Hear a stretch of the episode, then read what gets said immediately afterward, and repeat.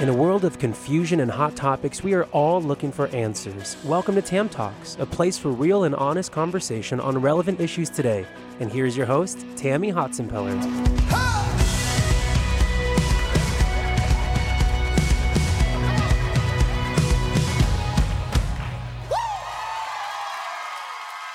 Hey guys, well, welcome back to Tam Talks. So, whether you are joining us today on my YouTube channel or you are listening on our podcast, we're so glad you're here.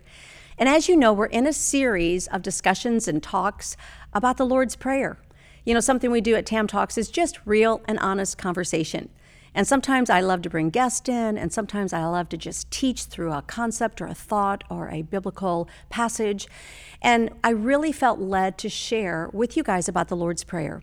So we are, I think, four or five podcasts into this series. I hope you go back and pick up from the beginning. And we're going to talk today about what God wants to say to us through the Lord's Prayer. If you remember, we talked about how Jesus was coming out of the wilderness and he eh, basically just began sharing and talking and mentoring to those around him, the multitudes, he called them. And they went up on the mountain and he began to teach them about life. And then his disciples looked and said, But Lord, teach us to pray. And he began to teach them to pray. Now, a few weeks ago or days ago, whenever you listened to my last podcast, you remember that I talked to you about the Lord's Prayer is kind of like a sandwich. There's two slices of bread, and then there's your request in the middle. You see, it starts off with God and it ends with God, and our requests are in the middle. We are sandwiched in the love and the grace of God. So, today, what I want to do is I want to break down for you what Jesus said in the middle of the Lord's Prayer when he talked about our specific needs, the things that we want to ask about, the things that we have, have um, struggles with. So, I want to walk you through that part of the Lord's Prayer, and it starts like this Give us this day our daily bread, and forgive us our debts as we forgive our debtors, and lead us not into temptation but deliver us from evil. There's three things that Jesus talks about right here. Three things that he wants to address humanity. And as I was going over this podcast, it reminded me of the very beginning of time when, when Eve was in the Garden of Eden and when the enemy came and tried to tempt her. And there's three areas or three ways that Satan will always come to try to tempt you. And that is the lust of the flesh, the lust of the eye, or the pride of life. And we're going to talk about that in our segment on temptation. So let's break this down. The first thing that Jesus said to his disciples was, Give us this day our daily bread. Let's think about this. Remember, Jesus had just come out, chapter 4 of the wilderness, where he had been fasting. So he understood that they needed food. He had to be hungry at this time, or at least he experienced hunger. And he realized that, that they need food. So, literally, listen to me, we need to talk to God about our daily bread. That means the things that we eat, our sustenance, our food, whether that be the job and vocation that you have, and God provides resources for you, or, or just the very food itself. But I believe that when Jesus was teaching his disciples, that he was teaching them on two levels. Now, listen to me, this is so important. Everything that God teaches us through his word is on two levels. He's speaking to us in our humanity, and he's speaking to us in a spiritual realm. So he's going to talk to them physically. You need to ask God for your daily food, for your provisions. This morning, as, I was going over my notes for this, I thought, you know, God, I think I don't ask you for my daily bread because I plan my daily meals. I literally do meal planning. I know what I'm going to eat every day, every week. I run to the grocery store, I stock up every week, so I don't have to rely on Him really for my daily bread. Most of us don't. And I think there's an urgency when we think back to the Old Testament where God provided manna for them where he provided bread for them every day because he was trying to teach them to rely on him every day. Give us this day, you can say, our daily manna, just like he did. And there's some scriptures I want to share with you about that. The Bible tells us in Psalm 78, verse 24 and 25, he rained down manna upon them to eat, and he gave them food from heaven. Man did eat the bread of angels, and he sent food for them in abundance.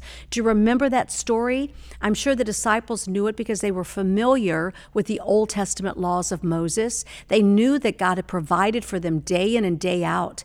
And let me ask you right now are you so self sufficient that you don't rely really on, on your manna every day? You don't rely on that? What if you had to? You know, I ran into a homeless woman this morning that I got to share with, and God told me, go buy her food. And so I was able to meet the needs of someone else. So you might not have to worry about food for yourself, but maybe you're supposed to meet the needs of someone else physically with manna. The Bible's very clear about talking about manna. It says, In the wilderness, he fed you manna, which your fathers did not know of, that he might humble you and you might, he might test you to do good for others. And I believe that God wants you to do good for humanity. So think about manna in two ways. He wants to give you physical manna, or maybe he's going to use you to give physical manna to another. But then manna also is spiritual the Bible tells us that Jesus is the bread of life. And I think as he's talking to the disciples, he's talking to them on two levels. One, he's trying to explain to them manna physically, but two, he's trying to explain to them manna spiritually. Let me ask you right now are you relying on the bread from heaven? Are you allowing God's word to penetrate your heart? Are you sitting and soaking and bathing in the word of God? Are you allowing the precepts of the Lord to be new every morning in your life? Are you just letting the Word of God be real and raw and honest? He's trying to talk to the disciples. Now, remember, I love to teach you and coach you. Put yourself on that hillside with the multitude. And when Jesus said that to them, begin to think, what did he mean by that? Whenever you read the Word of God, say, Jesus, what do you mean by that? Explain that to me. So this morning, when I was sharing and thinking and praying with God, because my sharing is I talk to God, I say, God, what do you mean? Talk to me, what do you mean? And he said, Tammy, I have manna for you in the physical realm and in the spiritual realm.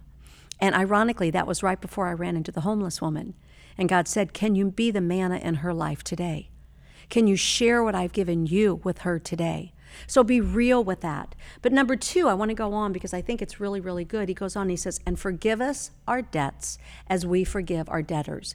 Now, if you've ever read the Lord's Prayer out loud, maybe at church or in a, in a theater when everybody said, let's read, let's say the Lord's Prayer together, this is the one verse that everybody either messes up or gets confused because this translates in a couple different ways in the Bible. In Matthew, it's called debts. And then you might read in, in Luke, he calls it actually um, your sins or your trespasses. And so I want to talk to you a little bit about those words. It says, Forgive us our debts as we forgive our debtors, or even forgive us our trespasses. The word trespass actually conveys the meaning of owing financially or moral obligation to somebody. So when you're going to sit in this particular passage, when you when you read the Lord's Prayer and you sit in this particular verse and you say, Lord, forgive me my debts as I forgive my debtors. You know, the greatest debt we owe is the, de- the debt of our sin. You know, Christ came and he paid a debt he did not owe. You redeemed freedom and salvation through Jesus Christ. So when Jesus is teaching the multitudes and the disciples, he's saying, I want you to learn how to forgive others. This is a beautiful passage in forgiveness. So sometimes what I like to do when I read the word is I have pen and paper and and I begin to just write down things in my life. And I'll say, God, here's some areas that I need to forgive others. Here's some debts I need to let go. Maybe someone hurt me with their words. Maybe they even financially owe me something and I'm holding it over their head, at least in my thoughts and my memory. And God says, let it go. You know, I love the love chapter actually in 1 Corinthians 13, and the Bible says, he walks through all the things about love. Don't you just, this is so cool. And he says, the last thing he says, love keeps no record of wrongdoing. And you may be keeping a record of wrongdoing. Maybe you need to forgive a debt because Jesus Christ forgave you all of your debts and you need to forgive your debtors. So, whether it's sin or trespasses or debts, as you read the Lord's Prayer, begin to give forgiveness where you need to give forgiveness and just let the debts go. This third one is the hardest one, I think, and it's the hardest one to explain and maybe even the hardest one to understand the Bible tells us, it's really, really interesting um, about temptation. He said, read with me this. He said, and do not lead us into temptation, but deliver us from the evil one. I spent a lot of time thinking about this one. Matter of fact, I sat down with my husband, who's the pastor, and we just theologically kind of struggled through this one because I know that the Bible tells me that God never leads me or never tempts me with something beyond that which I'm able. Matter of fact, we're going to look at that verse in 1 Corinthians in a minute. But as I began to research this passage, the Bible is very clear. If you go back to chapter 4 of Matthew, the Bible says, The Spirit of the Lord led Jesus into the wilderness to be tempted by the devil. Very clear. He led Jesus. And I understand that because we have to know that Jesus was tempted in all ways, yet without sin. Therefore, we know he's every sin you will ever encounter, every temptation you will ever have, Jesus understands. He can bear all of our burdens. So I understand that, that he was tempted. And remember, this is very important. Listen to me. Temptation is not the sin, it's giving in to temptation that's the sin. So you can be tempted and say no to temptation and you have not sinned. So don't feel because you're tempted to do something that you're sinning. When you give in to the temptation is when you've sinned. So the Bible says, and lead us not into temptation, but deliver us from the evil one. So I believe Jesus was teaching his disciples, you are going to be tempted. And there may even be times where I am leading you down a path that may be a test for you, that may be a temptation for you. But what I want you to do is I want you to pray. I want you to pray that you can overcome the evil one. I love this verse. I want to read it to you um, in Corinthians, 1 Corinthians 10 13. No temptation, no temptation, no temptation has overtaken you that is not common with man, because remember, Jesus went through every temptation. God is faithful and he will not allow you to be tempted beyond what you are able. It does not say that he won't allow you to be tempted, but it does say that he will not allow you to be tempted beyond what you are able, but with that temptation will provide a way of escape that you will be able to endure it. So you see, there may be times where the temptation is so great and you want to do something, you want to think something, you want to act on something. And listen, the beauty of being a believer of Jesus Christ is He's given us a free will.